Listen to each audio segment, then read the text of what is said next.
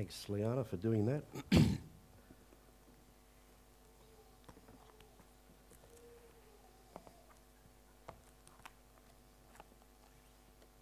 yes, and we are in the last chapter of the series. So, what's God going to say to us tonight through this last chapter? Let's just bow together and ask the Lord Jesus to uh, open our hearts and minds. And Father, we continue to ask you to do that. we want to be like Samuel, Lord, who said, Speak, Lord, for your servant is listening. And we want to be your servants tonight, Lord, who are listening to what you're saying. There's lots of stuff that can distract us, Lord, and we pray that you'll just put all that away and just help us, Lord, as Hebrews talking about, just to fix our eyes on Jesus, who's the author and the perfecter of our faith. Lord, we just want to hear from him. We want to see him tonight. And uh, already we've been enjoying his presence. So, Lord, as we just open your word now, help us to hear from you, we pray in Jesus' precious name. Amen. So, last week, um, as we came to chapter 12, we looked at this wonderful picture of a time of celebration. This time of celebration and sacrifice that took place in Jerusalem as the people of God celebrated God and dedicated to Him the completion of the wall. And so we read words like this from 12 from chapter 12 verse 43. And on that day they offered great sacrifices rejoicing because God had given them great joy. The women and children also rejoiced, and the sound of rejoicing in Jerusalem could be heard far away. Great picture of what God was doing with his people. And it all ended on a, such a positive note. And it was if, like a fire, I love the song that was just sung recently, um, just like a fire of revival had swept through the hearts of God's people. Something marvellous was happening to God's people. I liken it to the fire that. Uh, the fire of the Holy Spirit that God sends. And speaking of such a fire, it was interesting to read a comment made by General William Booth. Now, General Booth was the founder of the Salvation Army. and he once said this to a, to a group of new officers. He said, I want you young men always to bear in mind that it is the nature of a fire to go out. You must keep it stirred and fed, and the ashes removed. Well, we all know that that's true. We all know it's true, just as General Booth was also, as he was also hinting about, it's also true that when it comes to the fire of spiritual fervour and of service to God, which God wants us to have as his people, we also, we, we do need to be continually stirred and fed, as William Booth talked about. Stirred and fed. And I love how Hebrews 10 puts that. He's, the writer of Hebrews 10 says, Spur one another on towards love and good deeds. That we are to spur one another on toward love and good, good deeds. And I, and I believe that unless we are stirred and spurred in our love for God, you know, in His Word, for His, for his Word and, and for service, that we can very easily begin to experience the fire, the fire starting to dim, the fire starting to kind of go out a bit. And you know what? The world will very happily accommodate that. The world will give you everything you need to kind of cause your fire for God to kind of dim and smoulder and basically go out. As I said before, the world will very happily accommodate that. You see, it happened to the people in Nehemiah chapter 13. All the things, everything that they promised to do, all the vows that they promised to keep before God, the fire in their hearts was going out. In chapter 10, the Israelites promised not to become involved in mixed marriages, that they would, be, that they would uh, keep the Sabbath, that they would keep all the other appointed feasts and festivals, and that they would bring their offerings and tithes into the storerooms of, of the house of God. And all their promises that they made could be summed up by these words uh, that they said in chapter 10 and verse 39 when they said, We will not neglect the house of God. We will not neglect the house of God. But isn't it interesting? Because now we read in chapter 13 and verse 11 So I rebuked the officials and asked them, Why is the house of God being neglected? Why is the house of God neglected? Didn't they promise that they wouldn't neglect the house of God? So, what happened? What happened here? What, ha- what happened? What changed?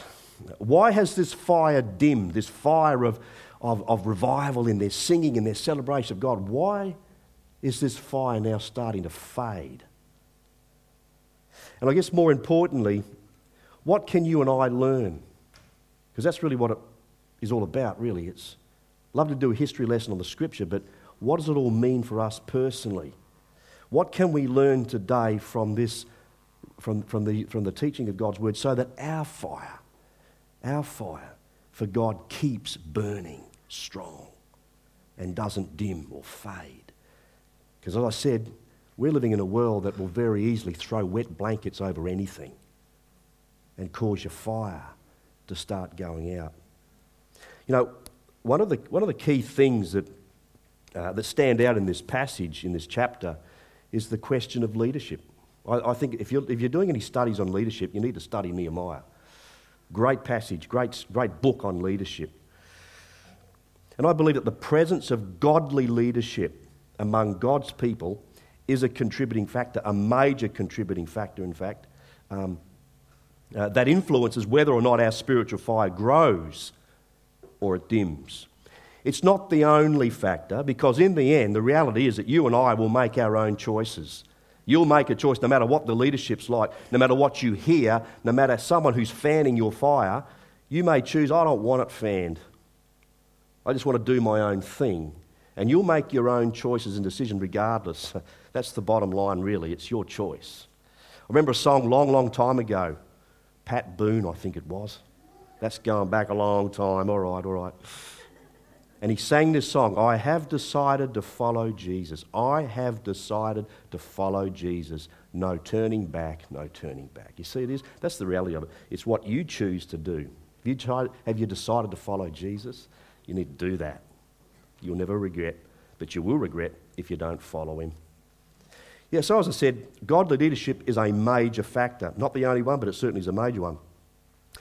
We read this in Nehemiah 13 6 to 7, for example. He says this But while all this was going on, while all this was going on, in other words, the neglect of God's house, the neglect of God's service, all this stuff starting to unravel for them, while all this was going on, Nehemiah says, I was not in Jerusalem. I wasn't there, for in the 32nd year of, of, of uh, Artaxerxes, king of Babylon, I had returned to the king. Some time later, I asked his permission and came back to Jerusalem. You see, Nehemiah had been in Jerusalem for around about 12 years uh, as governor of Judah. But then he needed to return to Persia again to King Artaxerxes, as was the agreement which he honoured. Now, that's an important thing. I think it's so important, folks, that you and I, we honour with our word. When you give your word to someone, particularly your boss, if you're working in a secular environment and you give your word to your boss, you make sure you honour that. Just like, just like Nehemiah did to King Artaxerxes, a Gentile king, but he honoured him. He honoured the word, he honoured his promises to his boss. Nehemiah did that. We read this in verse uh, chapter, uh, chapter 2 and verse 6, for example. Then the king with the queen sitting beside him asked me, How long will your journey take, and when will you get back? So it pleased the king to send me, so I set a time. He set a time, and he honoured that time. We need to do that. We need to do that. So when that time came, Nehemiah returned for an unspecified period of time. We don't know how long that was. Some say around about two years. So he returned uh, back, and, then, and then he came back to Jerusalem. And then he found, of course, he found the people in a mess. In a mess. And again, it seems to me that one of the factors, one of the major factors here, was the absence of godly leadership in this situation. It's interesting because Moses experienced the same thing. Remember that? Moses experienced the same thing the golden calf. Where was he when the people were doing this? Was he around? Was his influence as a godly leader there? No, it wasn't. Exodus 32, for example, says this When the people saw that Moses was long in coming down from the mountain, they gathered around Aaron and said, Come, make us gods who will go before us.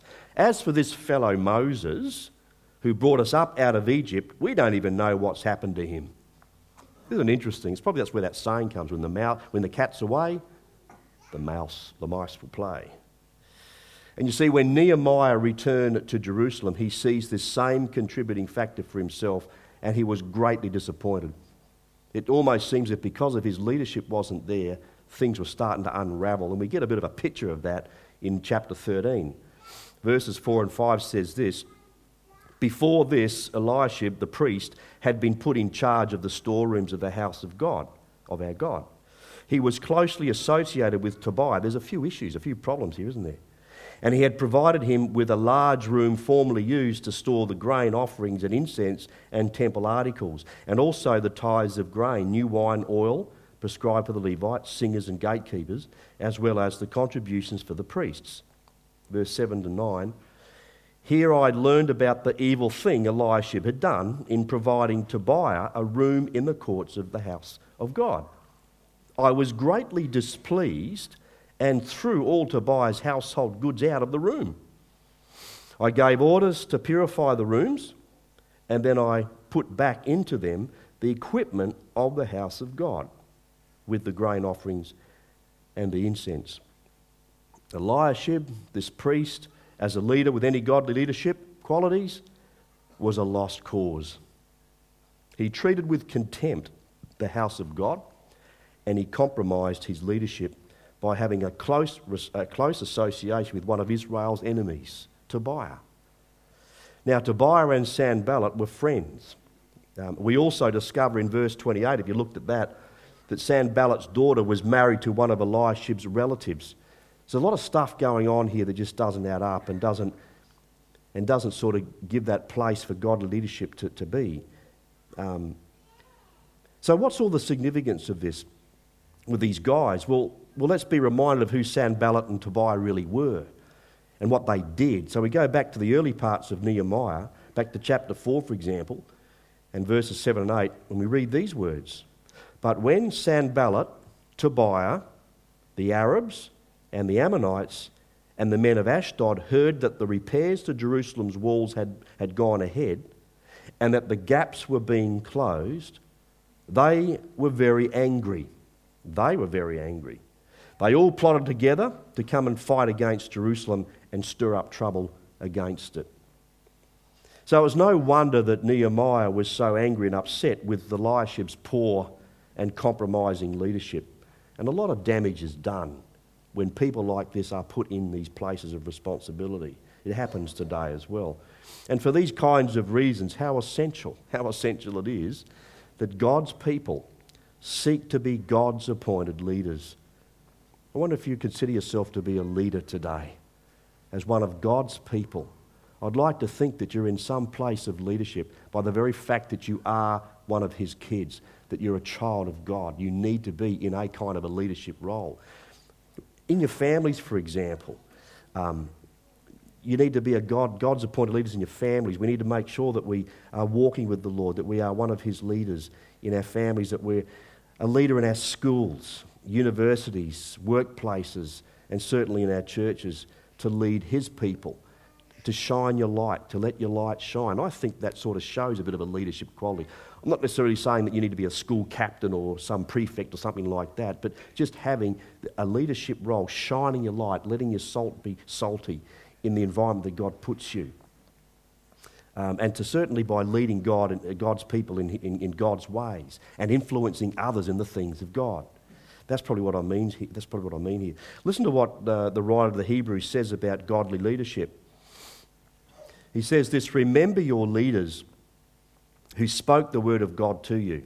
Consider the outcome of their way of life and imitate their faith.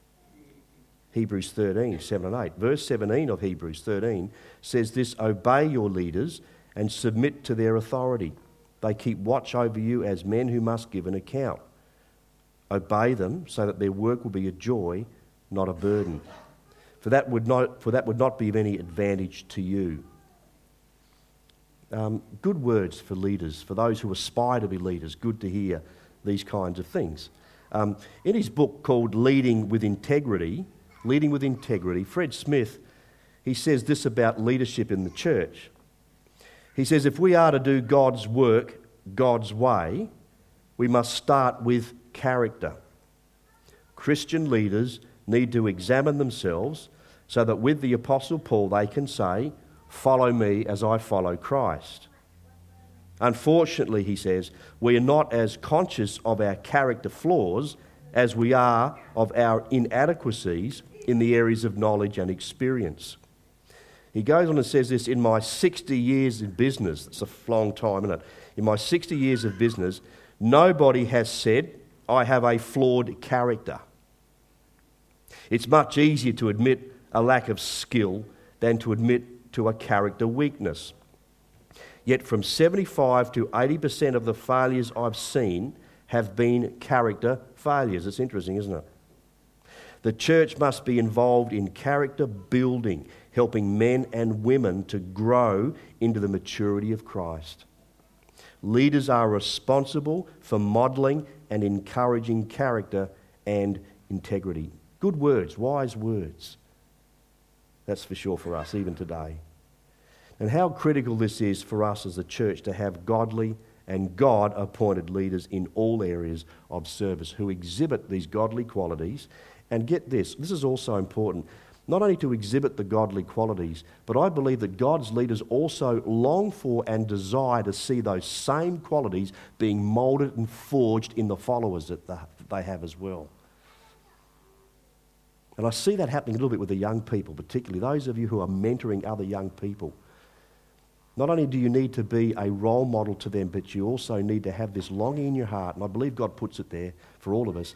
I want to see a Christ likeness being forged in these people who are under me, if you like, or, or being uh, mentored by me. I want to see Jesus uh, living his life in them, forging his character in them, these godly qualities of leadership.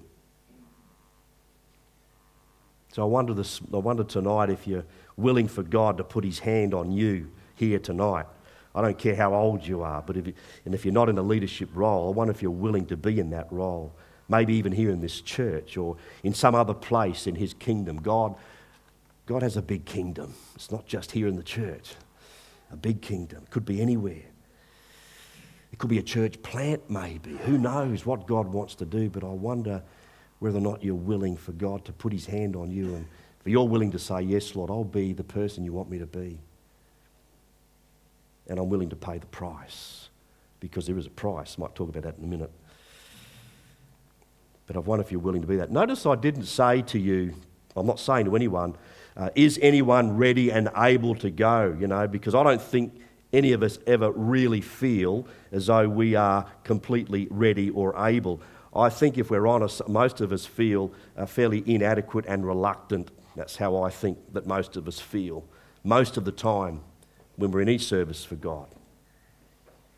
Because as I said, there is a cost to leadership, particularly uh, in, in Christian leadership, there is a price. There's a cost in following Jesus. We know that as disciples. Jesus said, If anyone would come after me, he must what? Tell me. He must deny himself.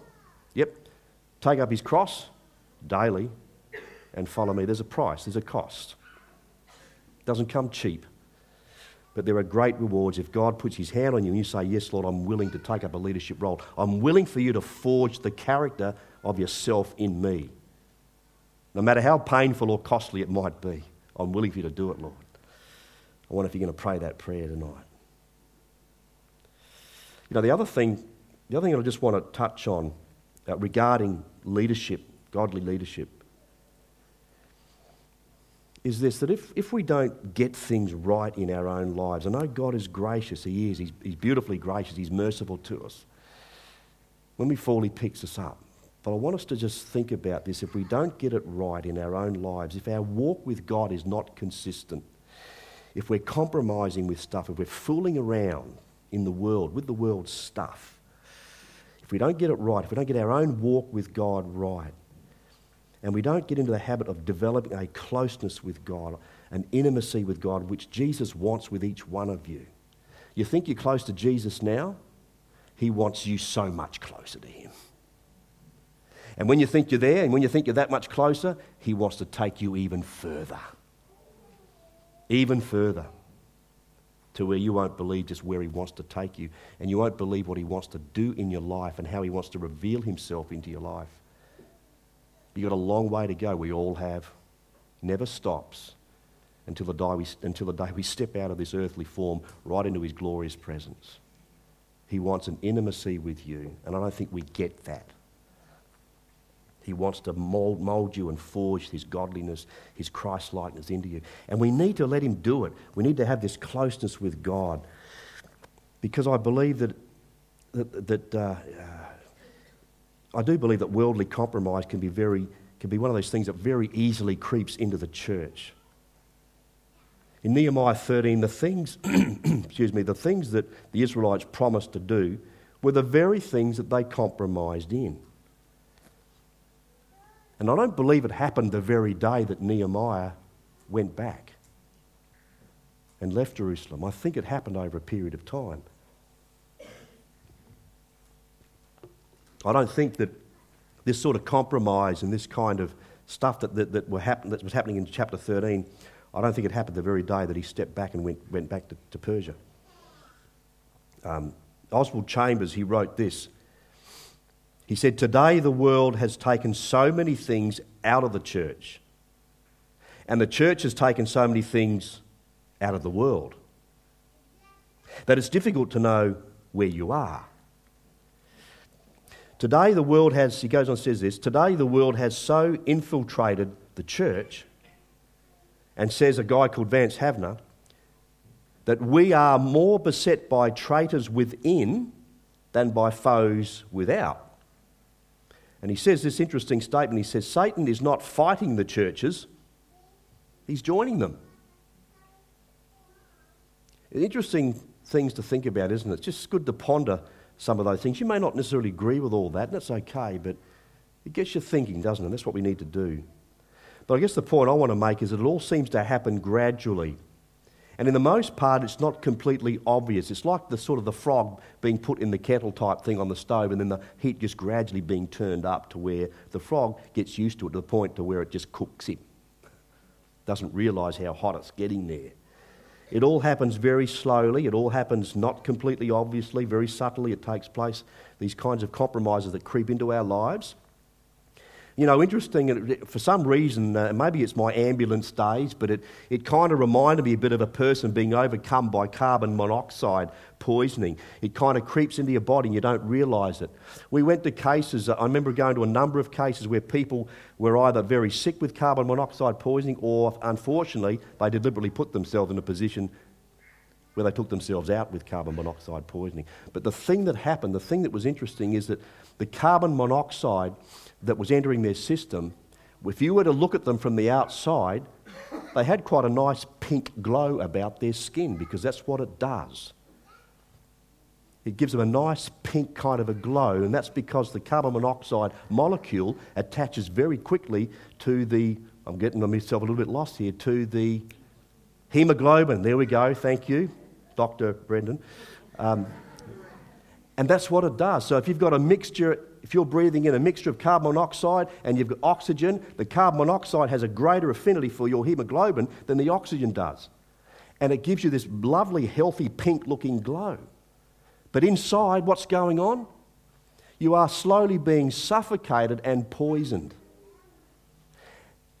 And I just think that we need to be aware of how the enemy so subtly can get into our Christian lives, into church, you compromise a little bit here, compromise a little bit there. We just got to be careful. And that's why I believe the remedy to all that is your walk with Jesus, your closeness with Him, your getting into the Scripture, your reading the Word of God, you're saying to the Holy Spirit, Speak, Lord, your servant is listening. You're saying to the Lord, I want you to speak to me, Lord. I want to know what the Spirit is saying to the church. I want to know what the Spirit is saying to me.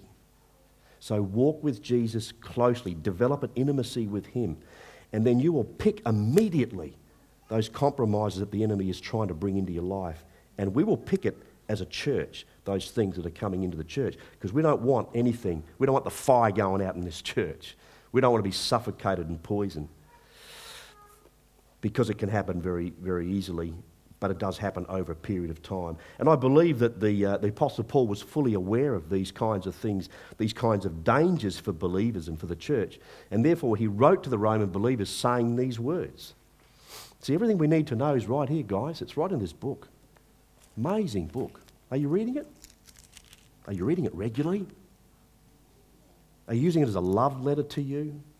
Not just something to study and to do the tick in the box. Yet done that today. Read it as a love letter to you because that's what it is. Um, and Paul says this.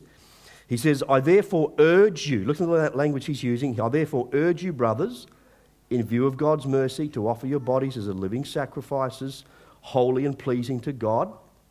This is your spiritual, spiritual act of worship. Do not conform. This is important. This is what he says. He says, Do not conform any longer.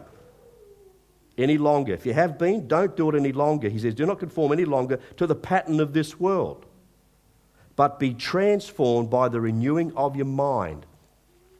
He says, When you do that, then you'll be able to test and approve what, good, what God's will is His good, pleasing, and perfect will. And I know I've said it before, and I've raved on about it, and I'll probably rave on more about that. You tell me anything better than God's will. Please tell me if you can think of anything that's, that's good or that, that's better than, what does it say? Good, pleasing, perfect. Good, pleasing, perfect. Anything? Anything better than that? Anything you can do that can beat that? So when you think about it like that, it's logical, isn't it, to say, God, I want your will. Because your will is good, pleasing, and it's perfect. Mine doesn't work quite like that. So we need to develop this. God wants to develop godly leadership qualities in you as He has and as He did with Nehemiah. See, Nehemiah is a true inspiration, I believe, of what godly leadership really looks like. He's the one that kept the fire burning in his life for God. And in summary, I never wrote these down up there, but I want you to, if you've got a pen and paper, you want to write them down, I'll read them slowly to you. In summary, he was a man who was these four things. He was earnest in prayer. Oh, I did put it down there. How about that? Thank you, Lord. I thought I'd missed it. Look at these, they're worth noting. He was a man that was earnest in prayer. He treasured a deep personal faith. He de- his dependency on God, sorry, he depended on God's grace alone. By the grace of God, you and I are here tonight. We could have been anywhere else. You might not even be alive. By the grace of God, we are dependent on His grace and we're conscious of, Nehemiah was conscious of his accountability to God. It's good, sobering stuff for us to be aware of the fact that one day we're going to stand before God. We are already, we are accountable to Him right now, but one day we will stand before Him and give an account of our accountability. Are you ready for that? Are you doing everything that you're doing? Are you keeping these things in your mind? Just as Nehemiah did.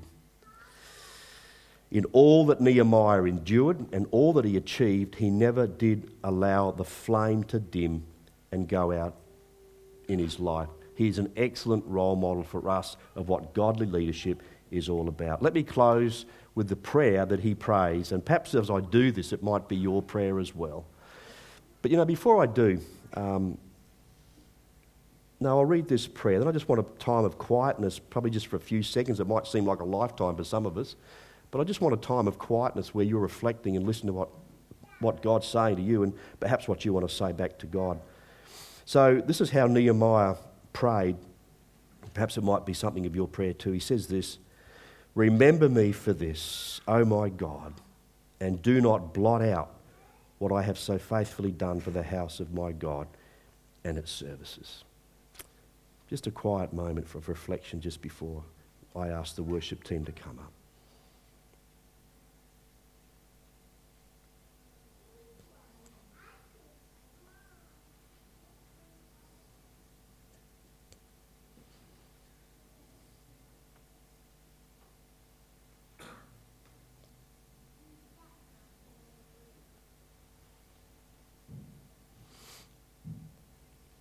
Father, I want to thank you for the way you do speak.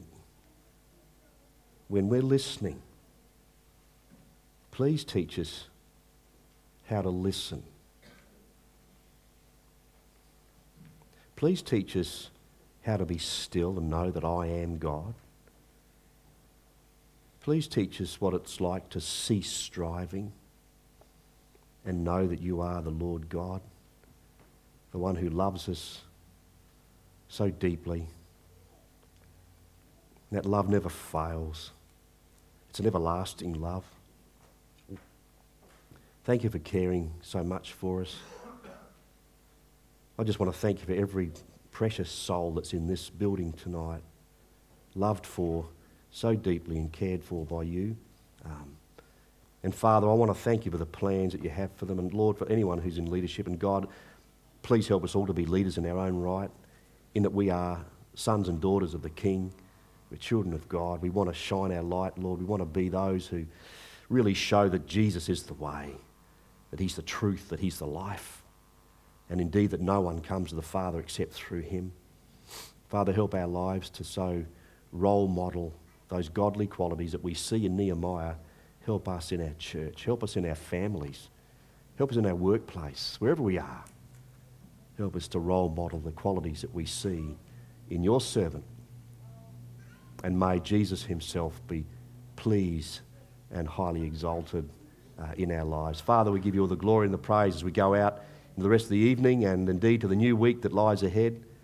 Thanks for the things that you've been saying to us. I just want to bless you, Lord, by faith for what you've been saying to our young people on their camp, for the Girls Brigade on their camp, uh, for others that are involved. Uh, thanks for what you've been saying to us and help us now to put that into practice.